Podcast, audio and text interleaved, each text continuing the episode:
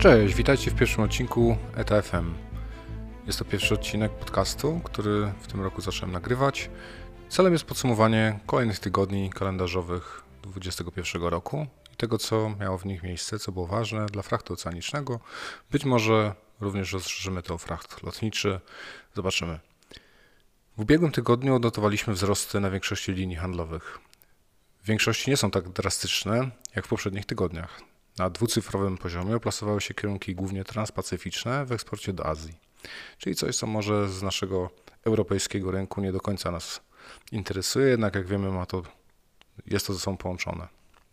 Możemy uznać, że jest to korekta z poprzednich miesięcy, ponieważ na niektórych tradeach w tamtym obszarze niewiele się działo.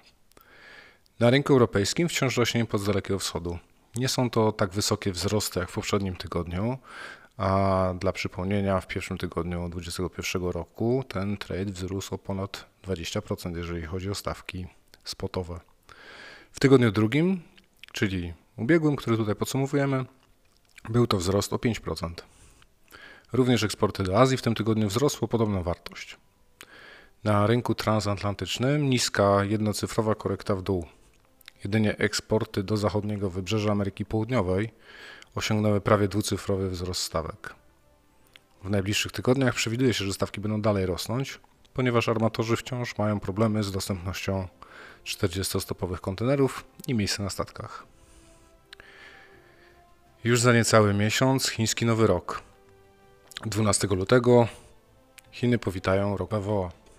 Ten rok zanosi się, że będzie inny niż poprzednie, ponieważ w odróżnieniu do poprzednich w, tygodnie, w tygodniach poświątecznych nie spodziewamy się tzw. Tak blank sailingów. Tradycyjnie po chińskim Nowym Roku rosła presja na stawki i powodowało to ich topnięcie. W tym roku ilość nagromadzonego towaru jest jednak zbyt duża, by popyt stopniał z dnia na dzień. Poza tym armatorzy potrzebują relokować puste kontenery z Europy i Stanów z powrotem do Azji. Czyli statki muszą przypłynąć z powrotem do Europy i Stanów.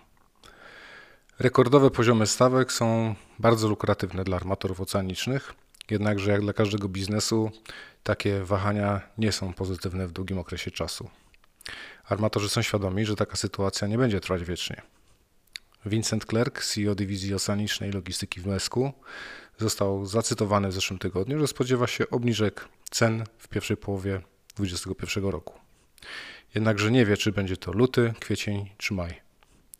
Dla odmiany prezes Hapag-Lloyd Rolf Haben Jansen spodziewa się silnego drugiego kwartału, zarówno pod względem popytu, jak i poziomu stawek. Wiele osób zdaje, zadaje sobie pytanie, jak to się stało, że ceny frachtu tak poszybowały.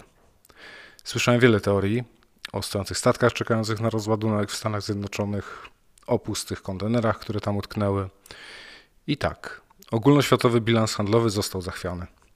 Zachwiany w posadach. Popyt na rynkach się zmienił.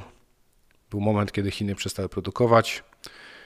Dużo dłuższy czas, kiedy klienci przestali kupować ze względu na panującą niepewność, a popyt się skumulował i przesunął w czasie. Najświeższe statystyki wskazują konkretne liczby. 5 milionów TIL-u. O tyle wzrósł popyt w ostatnim kwartale 2020 roku. Wydaje się dużo, prawda? No, no dobra, ale jak dużo? Trzeba by tą liczbę odnieść do rynku. Ile to jest 5 milionów TIU? Największy armator Maersk Line przewozi 4 miliony rocznie, a tutaj mówimy o ujęciu kwartalnym. Jeśli zliczymy. Tak capacity 10 największych armatorów, to otrzymamy liczbę 20 milionów TIU, czyli mniej więcej 5 milionów na kwartał. Zakładając więc stuprocentowe wypełnienie 10 głównych armatorów na całym świecie, czyli w dużym uproszczeniu, popyt i tak był dwukrotnie większy niż możliwości przewozowe.